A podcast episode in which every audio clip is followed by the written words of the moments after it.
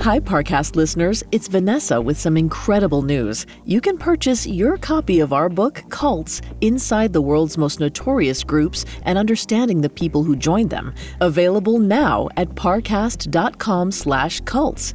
Cults is an expanded look at the people who led and followed the most radical groups in history, with an unflinching exploration into what happens when the most vulnerable recesses of the mind are twisted into the lowest forms of malevolence.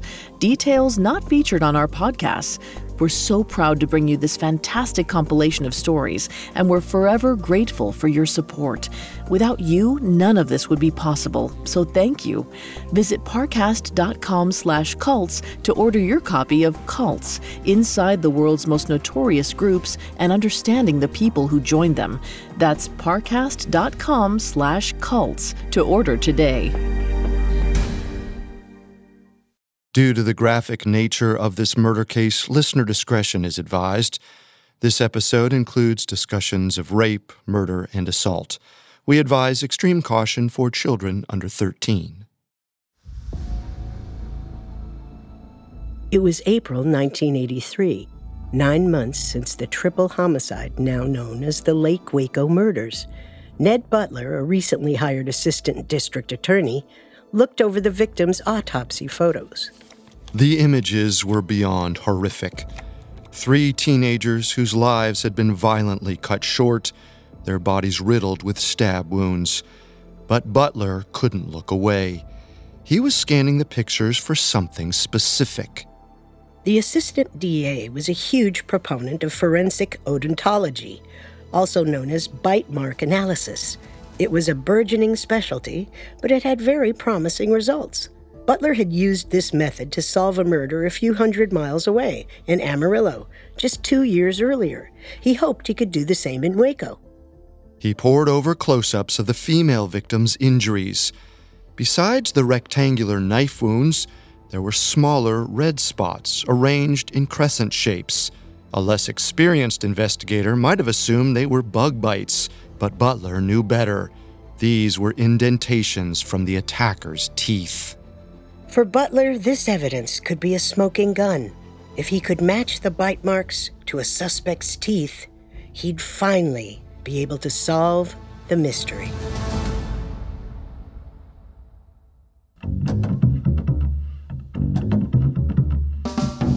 This is a special series presented by Unsolved Murders True Crime Mysteries, a Spotify original from Parcast.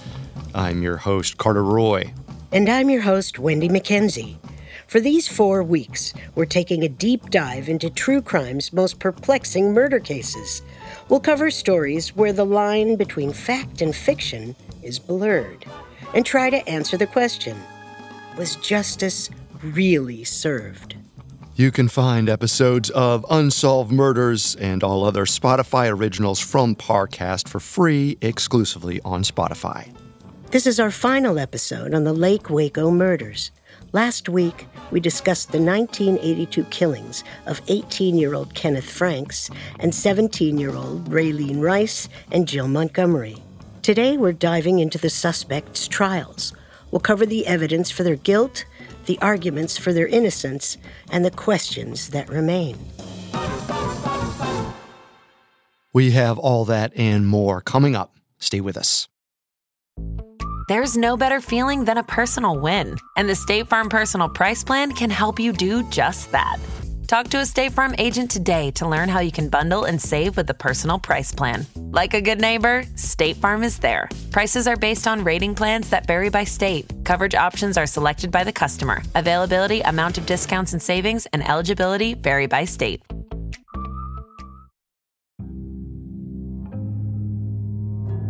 In April of 1983, the Lake Waco murders were still shrouded in mystery.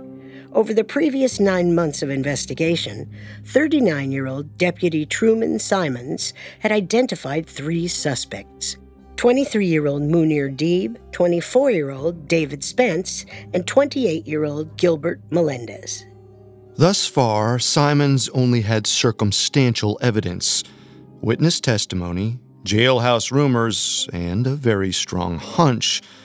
But that was all about to change.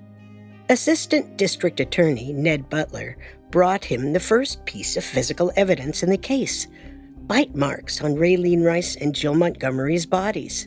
All they needed to do was match the injuries to a suspect, and they'd have their killer. The men didn't miss a beat.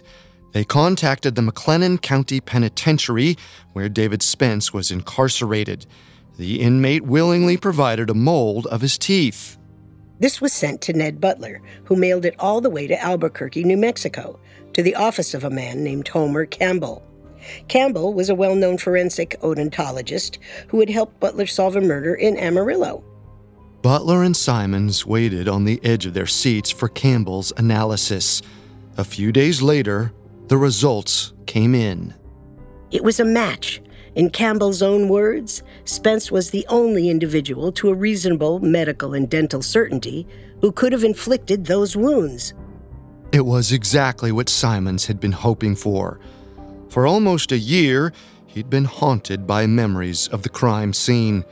He'd given the victims his word. Their murders would be solved. Finally, he was going to make good on his promise. Simons practically sprinted to the district attorney's office. DA Vic Feazell was equally delighted by the news. This case had been hanging like a shadow over their city for almost a year. It was time to put it to rest. But it wasn't that simple. They now had physical evidence against David Spence. But what about the other suspects? Munir Deeb insisted he was innocent, and he'd passed a lie detector test. Gilbert Melendez also claimed he had nothing to do with the murders, although he'd issued and retracted multiple confessions and couldn't pass a polygraph exam. Simons was convinced that Gilbert was lying about something. He just couldn't understand why. He'd already confessed, so it didn't seem like he had anything left to hide.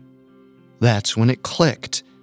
Maybe there were holes in Gilbert's story because the tale was missing a character, a fourth suspect. Simons looked into Gilbert's criminal connections. He had a younger brother, 24 year old Tony Melendez, who also had a record. He'd been accused of committing robbery and rape in Corpus Christi, but he was never actually arrested for the crimes. It appeared he'd skipped town and traveled 300 miles north to Waco. He was there during the summer of 1982, right around the time the Lake Waco murders took place. Soon after the triple homicide, Tony was arrested for slashing someone's tires at a local bar. During that time, fellow inmates said he'd bragged about committing the murders at the lake. The Waco PD brought him in for questioning. According to Michael Hall's reporting in Texas Monthly, Tony claimed he was 85 miles away painting apartments in Bryan, Texas on the night of the triple homicide. Although his coworkers verified his alibi, a polygraph test said Tony was lying. These results were enough to convince Truman Simons and Vic Feazell of Tony's involvement. They gathered up all the available evidence and presented it to a grand jury. In November 1983, one year and four months after the crime, Munir Deeb, David Spence, and Gilbert and Tony Melendez were all officially indicted. That spring, news of the men's upcoming trials dominated headlines. Each suspect was charged with three counts of capital murder. They would go to trial for every victim separately, beginning with Jill Montgomery. David Spence was set to face the judge and jury first, likely because the prosecution had the most evidence against him. Spence's defense lawyers thought the prosecution's argument was a farce. It rested almost entirely on circumstantial evidence but the judge found the bite mark analysis extremely compelling and dismissed the defense's concerns. It was a bad situation, but Spence's lawyers still thought they could get him a favorable verdict until June 12, 1984. Just six days before Spence's first trial, Tony Melendez issued a written confession saying that he, Gilbert, and Spence were responsible for the murders at the lake. He claimed Spence had approached the teenagers because they owed one of his friends drug money, then turned violent after Jill refused his sexual advances. Tony said he was appalled by the crime, But he also didn't try to stop Spence. Before he knew it, three people were dead, and he felt like he was in too deep. So rather than contact authorities, he helped move the bodies from Koehne to Speegleville Park. This made him complicit in the crime, and he pleaded guilty to capital murder in exchange for a life sentence. By the time David Spence's trial began on June 18, 1984, the cards were firmly stacked against him. The prosecution was allowed to bring seven jailhouse informants to the stand. They all testified that Spence had bragged about being paid to commit the crime. Although this was hearsay, it was presented as fact. And it gave the prosecution firepower. The testimony supported Truman Simons' theory of the crime that it was both a murder for hire and a case of mistaken identity. The fact that Gilbert and Tony's confessions didn't align with this story didn't seem to matter. The prosecution just chalked it up to the fact that the men had been drunk and high on the night of the crime. And despite all the inconsistencies, one piece of evidence seemed irrefutable. Homer Campbell testified that the bite mark evidence against Spence was airtight that it proved his guilt beyond a reasonable doubt. This was the final nail in the coffin. After over two weeks of testimony, the jury took just two hours to deliberate. They found David Spence guilty of murdering Jill Montgomery. Judge George Allen sentenced him to death. Locals who'd spent the previous two years in a state of perpetual anxiety felt like they could finally relax. The killers were being held accountable. Although Kenneth, Raylene, and Jill were gone, their families would at least receive some semblance of justice. Deputy Truman Simons was heralded as a hero. He'd managed to solve a bizarre labyrinthine case with few clues. Two murderers were now behind bars. He just had two more to go. Gilbert Melendez and Munir Deeb's lawyers had their work cut out for them. Over the next six months, they tried to create some kind of argument in their client's favor. But since one suspect pleaded guilty and the other was on death row, the situation seemed hopeless. Gilbert knew his options were dwindling. His aim was no longer to get off the hook, he just wanted to avoid the death penalty. So in January 1985, he issued a fifth confession in exchange for two life sentences. But pleading guilty wasn't enough. Gilbert also agreed to testify against Munir Deeb. Deeb's trial began in February. Gilbert Melendez was the star witness. According to him, Spence had said that Deeb offered to pay them $5,000 to murder Gail Kelly, the 16 year old who'd turned down Deeb's advances. Although there was no physical evidence linking Deeb to the crime, Gilbert's statement was enough to convince the jury. They found Deeb guilty of Jill Montgomery's murder. He too was sentenced to death. Truman Simons believed he'd done exactly what he'd set out to do. He found answers, he delivered justice, and people loved him for it. DA Vic Feazell told the jury, quote, I thank God for men like Truman Simons. Simons was named Texas Peace Officer of the Year. He was also featured as the protagonist in Carlton Stowers' award winning book on the Lake Waco murders, Careless Whispers. It presented Simons in much the same way that the deputy saw himself as a detective with incredible, almost superhuman instincts who'd stop at nothing to find the truth. But what if Simons had made a deadly mistake? Coming up, David Spence and Munir Deeb try to save their own lives. Hi, listeners, it's Vanessa. I'm so excited to tell you that our first book is on sale now. This is such a big moment for the whole Parcast family, and we can't wait for you to read it. It's called Cults inside the world's most notorious groups and understanding the people who join them. And you can purchase it today by visiting parcast.com/cults. This is a passion project years in the making and only made possible by you. With your support, we've been able to get back to our storytelling roots. This time with a wealth of research and insights under our belt and intimate details not covered on our podcast before. Shame, exploitation, power. Cults unfolds the many motives behind groups like NXIVM, Heaven's Gate, the People's Temple, and more, revealing eye opening details which will surprise even the most devoted true crime fan. Visit parcast.com slash cults to order your copy of Cults Inside the World's Most Notorious Groups and Understanding the People Who Joined Them. That's parcast.com slash cults. And on behalf of everyone here at Parcast, thank you for joining us on this journey. We hope you enjoy.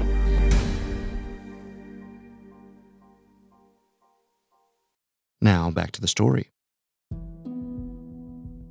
By spring 1986, two years after David Spence was sentenced to death, and one year after Munir Deeb received the same fate, rumors were spreading about 43 year old Truman Simons.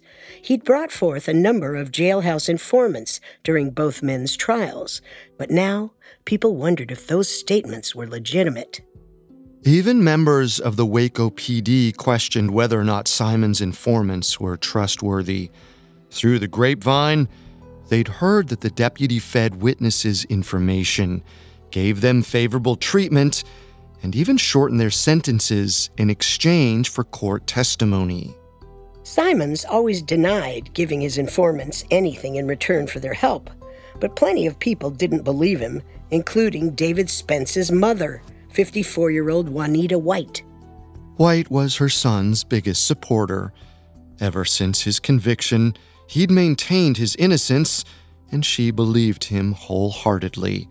She was resolved to do everything in her power to bring him home, to help him avoid the executioner.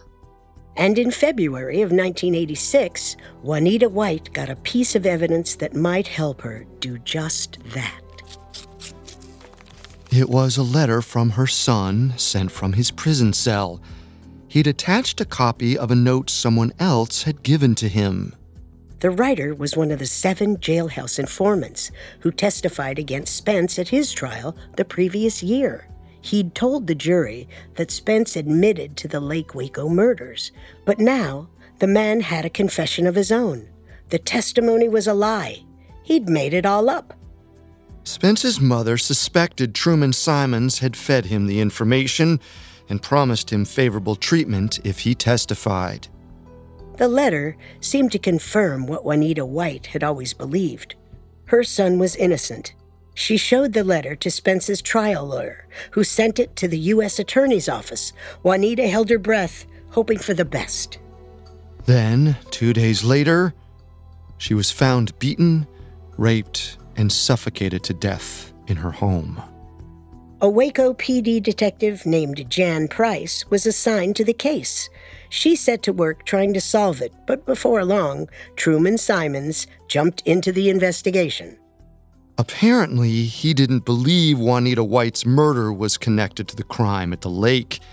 It was just a coincidence, and he'd already received calls from some informants who'd given him leads on a few suspects. It all happened more quickly than Jan Price could have anticipated. Simon zeroed in on two men 31 year old Calvin Washington and 19 year old Joe Sidney Williams. He got dental molds from each suspect. Homer Campbell and another forensic odontologist matched these to marks left on Juanita White's body. In late 1987, Washington and Williams were both sentenced to life in prison. But according to journalist Michael Hall, Jan Price questioned whether or not they got the right men. She interviewed Washington and Williams, who both maintained their innocence. She also spoke to inmates who said Deputy Simons was crooked. They claimed his informants were given cigarettes, food, and conjugal visits for testifying. Three of these informants even recanted their testimony, admitting they lied at Simons' request. Price couldn't believe it. As far as she was concerned, Truman Simons had just put two innocent men away for life. And he might have done the same thing with the Lake Waco murders, which Munir Deeb and David Spence could soon be executed for. For years, both men's fates hung in the balance. by 1991, Munir Deeb was 32 years old. He'd celebrated six birthdays in prison. In all that time, he'd laid low, kept quiet, and focused on himself. People noticed that he preferred the company of books to that of his fellow inmates. But Deeb wasn't just reading, he was studying law, learning his rights. His trial, he realized, had been a miscarriage of justice. The jailhouse testimony used against him should never have been allowed in court. From his prison cell, Deeb penned his own writ of habeas corpus. The 114 page document outlined his argument for a retrial. It was his last ditch effort to make it out of jail alive. Deeb sent his plea to the Court of Criminal Appeals. In June of 1991, he got the results. The judges overturned his murder conviction and granted him a new trial. He'd have to wait about a year and a half to face another judge and jury, but for the time being, at least he had hope. The same couldn't be said for David Spence. Years earlier, he'd gotten word of his mother's murder, his heartbreak mixed with guilt. He couldn't help but wonder if she'd been killed because she was trying to set him free, and someone wanted to keep the truth from coming out. He didn't know how to deal with his grief. Fellow inmates watched him walk circles around the prison yard, screaming into the sky, asking God if his mother was in heaven. The worst part was Juanita White had always been Spence's biggest supporter. She'd passed the informant's letter along to the U.S. Attorney's Office, but nothing ever came of it. Now it seemed like Spence didn't have anybody in his corner. His execution was scheduled for October 17, 1991, and he felt powerless to stop it. But as it turned out, two people had taken particular interest in his case.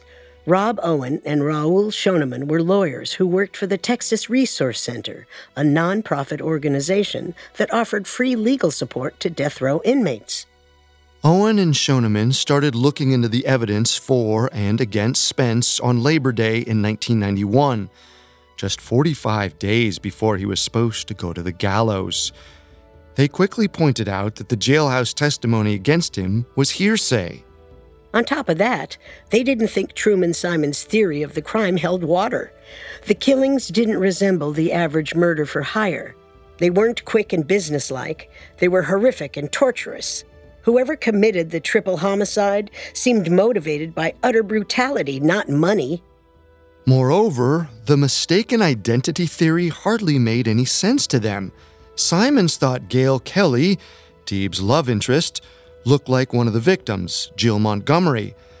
But a number of investigators, locals, and even the girls' families didn't think they looked very similar at all. On top of that, David Spence knew Gail it didn't seem possible that he'd gotten her mixed up with a total stranger. Plus, in all this time, law enforcement had yet to even prove where the murders took place. Some thought Speegleville Park, some thought Koehne Park. It was possible that they were perpetrated at an entirely different location. Nobody knew for sure. And as Owen and Schonemann dug through the district attorney's files, they found evidence that had never been revealed to the jury. There were other suspects in the case, but the judge had ruled this irrelevant and refused to let the defense talk about them. Multiple witnesses had seen a local man named Terry Lee Harper near Koehne Park, where Kenneth Raylene and Jill had been hanging out on the night of the murders. Some claimed he'd later admitted to killing three teenagers. He allegedly bragged about the crime before the victims' bodies were even discovered. There was also James Bishop. He lived in Waco when the crime took place, but very soon after, he moved to San Diego, California. Within a matter of months, he was arrested for the rape and attempted murder of two teenage girls at a beach. It seemed eerily similar to the killings at Lake Waco. Finally, witnesses named Ronnie Brighton. He'd been seen walking around in bloody clothes on the day of the crime. His stepmother told police that when he came home from the lake that night, she noticed blood stains on his shirt, pants, and shoes. According to her, Brighton claimed he'd just been out drinking and fishing. However, the next day, he asked to borrow a knife because he'd lost his at the lake. It's also worth mentioning that while numerous witnesses saw Terry Lee Harper around Lake Waco that night, no one reported seeing Spence or either of the Melendez brothers. Regardless, the fact was David Spence, Munir Deeb, and Gilbert and Tony Melendez weren't the only people who could have committed the Lake Waco murders. Far from it. The only proof of their involvement were the bite marks that supposedly came from Spence, so the lawyers set out to prove the forensic odontologists wrong. First, they needed time. Rob Owen and Raoul Schonemann filed a stay of execution, which would postpone Spence's death date while they gathered more evidence. It was granted. Then the attorneys teamed up with the former president of the American Board of Forensic Odontology. He advised them to set up a test to see how legitimate the science really was. It began with a blind panel of odontologists, all of whom were considered experts in their field. They were each sent copies of Raylene Rice and Jill Montgomery's autopsy photos and asked to determine whether or not the girls had bite injuries. Then, they were given five sets of dental impressions, one of which belonged to David Spence, and asked to match the teeth to any bite wounds they found. Over the next year, responses trickled in. One scientist wrote that the pictures were so low quality he couldn't even complete the exercise. Another said the marks on the girls' bodies were probably from bugs. A third believed the wounds were bite marks but couldn't connect them to any of the molds provided. Only two of the scientists agreed on the source of these supposed bites. They matched them to a housewife who lived in Kansas, someone who certainly didn't commit the crime. The proof was right there not a single odontologist named David Spence, and there was no clear consensus among them. This was a huge blow to the prosecution's case. The evidence that swayed the jury wasn't scientifically sound. It was a step in the right direction for Spence and his lawyers, and it was the only thing that got their hopes up. In January of 1993, Munir Deeb's second trial was underway. His defense argued that Truman Simons' jailhouse informants couldn't be trusted, and there wasn't a shred of physical evidence implicating him in the crime. In the end, the jury agreed. Deeb was acquitted. Eleven years after the murders at the lake, he was once again a free man, cleared of any wrongdoing. The verdict was extremely promising to the other convicted men. Truman Simons' theory had hinged on the idea that Deeb was the mastermind behind the whole crime, that he came up with the plan and paid to make it happen. But now, a court had ruled him not guilty. If Deeb was innocent, it stood to reason that the other three men could be innocent as well.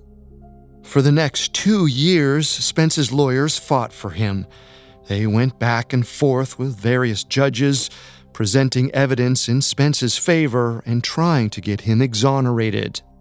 At every turn, their motions were denied. Authorities insisted that bite mark evidence was legitimate and that even without the jailhouse testimony, jurors still would have convicted Spence.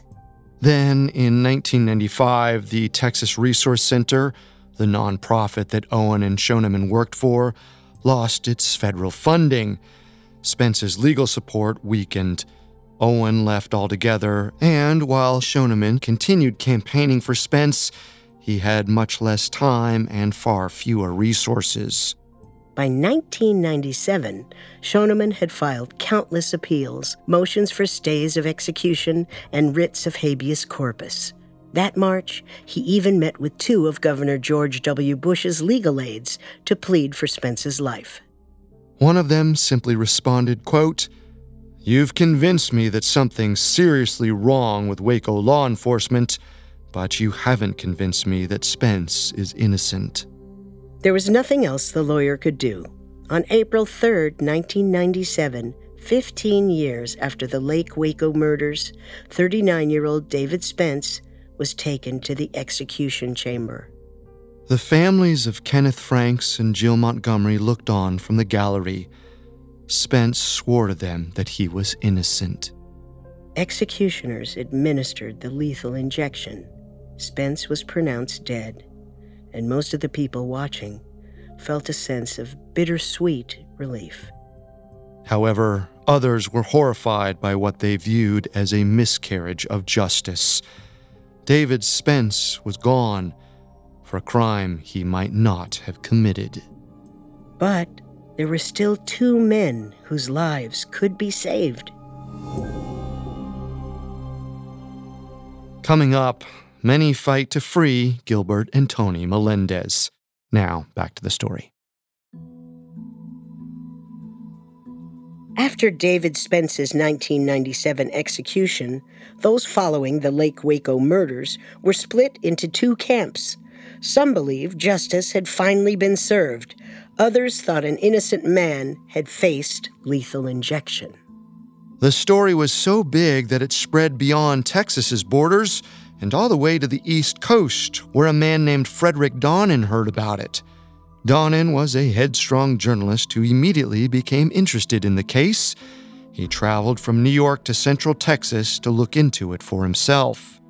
As a crime writer, Donnan's job was to be as objective as possible, to focus on the facts. But as he conducted interviews with Waco locals and learned more about Truman Simons, the more his emotions took over. In Donnan's eyes, the whole case had been mishandled suspects ignored, people framed. One man was exonerated, one was dead, and two were stuck behind bars. Donnan made it his mission to free Gilbert and Tony Melendez. But that was a Herculean task. Since they'd both issued full written confessions, the only way to get them a retrial was by introducing new evidence. But the root problem in the case was a near total lack of evidence. As Donnan worked to create something out of nothing, Gilbert Melendez, then 44 years old, grew sick. He had HIV, and the complications were taking a toll on his body. In October 1998, after 15 years behind bars, he died in prison. The turn of events only pushed Donnan forward. By 1999, forensic DNA testing was helping to solve highly disputed cases and free people who'd been wrongly convicted. Donnan hoped that some of the original clues from the Lake Waco murders would yield genetic samples, the new evidence he needed. With the help of a local attorney, Donnan submitted the beer cans and hair found at the crime scene to a lab in Tarrant County. He paid for the testing out of his own pocket but no biological material was found on the cans, and analysis of the hairs was inconclusive.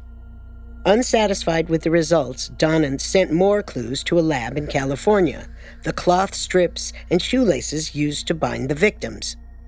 Analysis of the cloth yielded plenty of DNA.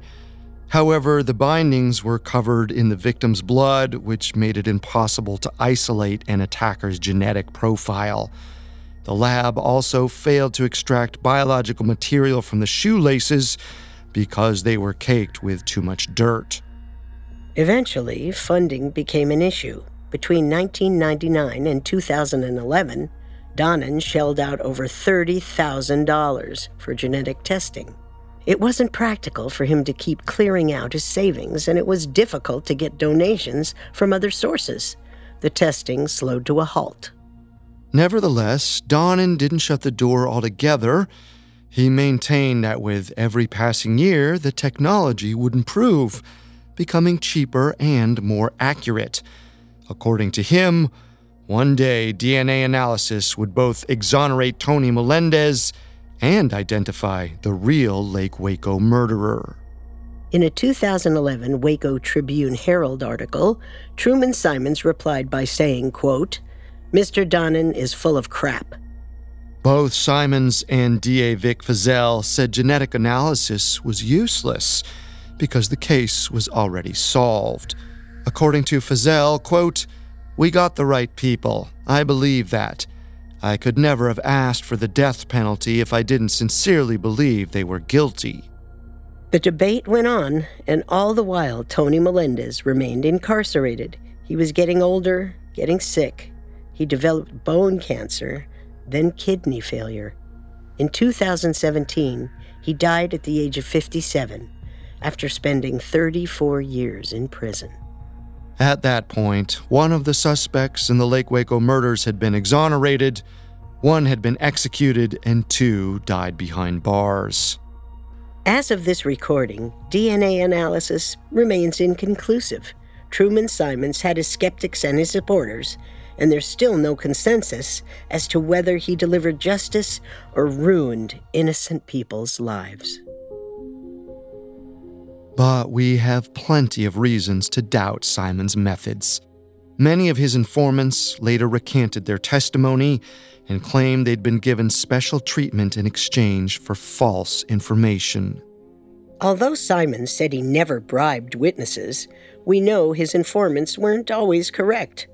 A prime example of this comes from the investigation into the murder of Juanita White, David Spence's mother. Informants led Simons to Calvin Washington and Joe Sidney Williams. Then, bite mark analysis appeared to confirm the men's involvement, and they were both given life sentences. But in 1992, a court of appeals ruled that the witness testimony against Williams was hearsay. It was very similar to what happened to Munir Deeb, and Williams was also exonerated.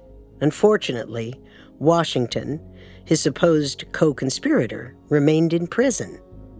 Then, in 1999, journalist Frederick Donnan, the same man who investigated the Lake Waco murders, got access to Juanita White's autopsy report.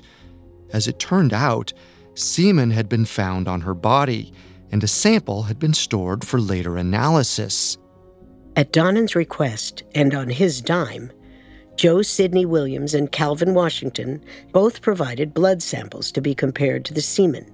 In November 2000, the results came in. Neither was a match. They were both innocent. After over a decade in prison, Washington was finally released. Of course, this brought the original bite mark evidence into question. At the men's trial, it had been presented as foolproof. But, like Robert Owen and Raoul Schonemann's blind study had revealed, that definitely wasn't the case. And there was an even more pressing issue. Juanita White's real killer had never been brought to justice. In her original investigation, Detective Jan Price thought she knew who it was. She pointed to Benny Carroll, a convicted rapist who'd committed a similar attack in the area. Carroll had died by suicide in 1990, but the lab that completed his autopsy still had a sample of his blood. They compared it to the semen, and it was a match. Benny Carroll killed Juanita White. This meant two things. Juanita White's murder was almost certainly not connected to the crime at Lake Waco. It was just a bizarre coincidence. And more importantly, in his haste to identify suspects, Truman Simons had let a murderer walk free. But Simons didn't think so. He said the DNA evidence didn't prove either of the original suspects' innocence. It just proved that they didn't rape Juanita White. Simons couldn't accept that he might have been wrong. So, in what many perceived as an incredible feat of cognitive dissonance, he still believed he'd put the right men in jail. And he felt the same way about the Lake Waco murders. He never expressed any doubt or regret about the convictions, even though there were reasons to believe he might have been wrong. To start, there was absolutely no evidence to suggest Munir Deeb requested the murder of Gail Kelly. She turned him down romantically, but they still seemed to be on fairly good terms. The insurance policy he took out on her was routine. Many employers carry accident insurance for their workers. just in case. Although Deeb would have received a payout in the event of Gail's death, this wasn't enough reason to believe he tried to have her killed. And while Gilbert and Tony Melendez both issued confessions, they only did so under threat of the death penalty. Their options were to plead guilty or risk execution, and they chose the former. Much of the evidence that supposedly pointed to the brothers' guilt can be similarly discounted. For example, neither of them could pass a lie detector test. But polygraphs don't really measure lies, they just measure stress. It's likely that simply being suspected of murder made both brothers extremely nervous, which could have impacted their results. In any case, lie detector tests can't be taken as definitive proof of someone's guilt or innocence. Although they were considered legitimate in the 1980s, nowadays they're not usually permissible in court. As for David Spence, the evidence that put him on death row wasn't trustworthy. The jailhouse testimony shouldn't have been allowed in court, and the bite mark analysis was unreliable at best. Today, forensic odontology has been discredited by the National Academy of Sciences. Plus, according to the Associated Press, between 2000 and 2013, at least 24 men convicted or charged with murder or rape based on bite marks on the flesh of victims were exonerated. For these reasons and more, Frederick Donnan insisted the main suspects in this case were innocent and unfairly convicted. And we have to admit, he makes a convincing argument. But plenty of people are just as convinced of the men's guilt even though most, if not all, the evidence linking them to the crime had been debunked. Their own words did nothing to help their case. Munir Deeb told Gail Kelly he had a hand in the murders. He claimed it was just a joke, but it wasn't funny at all, and it planted a seed of suspicion against him. David Spence also bragged about committing the crime and appeared to have inside information. A court bailiff reportedly told his defense attorney, quote, I know you don't think Spence did it, but he told me he did. Many others felt the same way. One inmate, allegedly not prompted by Truman Simons and not given anything in return, said Spence told such a detailed story about the crime that it took two days to get through it all. And while Spence's girlfriend did defend him, saying he was just trying to look tough and get attention, there was more to the story. Author Carlton Stowers wrote that she and Spence's relationship was extremely violent and abusive. She later reported that Spence had a fascination with blood, and he often bit her until she bled during sex. Spence's girlfriend said he got so violent that she often feared for her life and once considered killing him just to protect herself. Her other statements about him were true. He did love to showboat, but she also believed he was capable of murder. Because of this, Truman Simons, Vic Feazell, and even some members of the victims' families continued to believe the right people were convicted. Still, among law enforcement and locals, opinions differ. There are so many complicated questions in this case, and the quest for easy answers is part of the problem. When Kenneth Franks, Raylene Rice, and Jill Montgomery were killed, the people of Waco wanted to know what happened. They wanted to feel safe again. They turned to the justice system, and for the most part, they trusted the court's decisions. This is what we're all conditioned to do we want to believe the judges and the juries are infallible, that the answers will come out and they'll fit neatly into one of two categories guilty or not. But it's rarely so black and white. And in cases that fall into the gray area, every defendant is supposed to be presumed innocent. It's on the prosecution to prove guilt, not on the accused to prove they weren't involved. The problem is when people want answers so badly, they often latch onto the quickest and easiest solution. But the most convenient explanation isn't always the right one. In fact, it can get in the way of finding out what really happened. So, in this case, we can't identify the real killer or killers, but we can say that justice was not served because there's not enough evidence to prove anyone's guilt beyond a reasonable doubt. Former Detective Jan Price agreed. When discussing David Spence, she said, quote, Did he do it or not?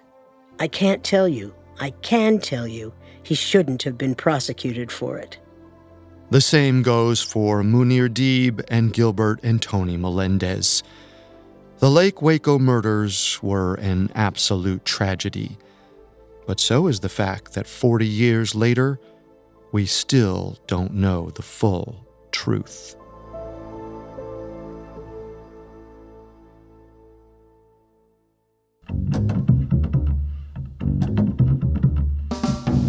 Thanks again for tuning in to the special series presented by Unsolved Murders.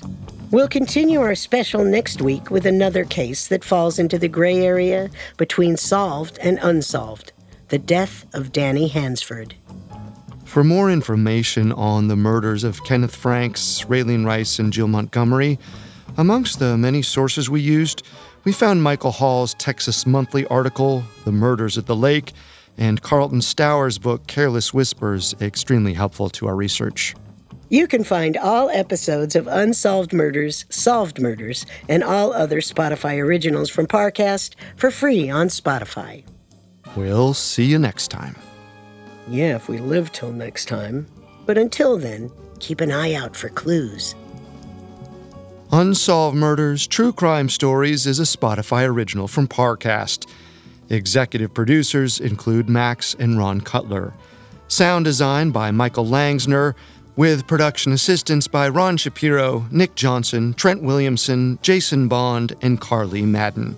This episode of Unsolved Murders was written by Karis Allen, edited by Giles Hofseth, fact checked by Anya Barely, researched by Mickey Taylor, and produced by Travis Clark.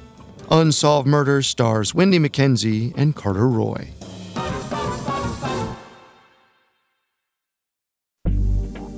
Listeners, remember to visit parcast.com slash cults to order your copy of our first book, Cults Inside the World's Most Notorious Groups and Understanding the People Who Joined Them. It's on sale today, and I can't wait for you to dive in. NXIVM, the Branch Davidians, Heaven's Gate, and more. Cults takes you beyond the headlines for an intimate look at the sordid beginnings and deadly ends of the most radical groups in history. Details never heard on our show before. If you love our cult series or any of our true crime podcasts, this book is for you. Without your loyalty and support, none of this would be possible, so we truly hope you enjoy. Visit parcast.com slash cults to order your copy of Cults, Inside the World's Most Notorious Groups and Understanding the People Who Joined Them.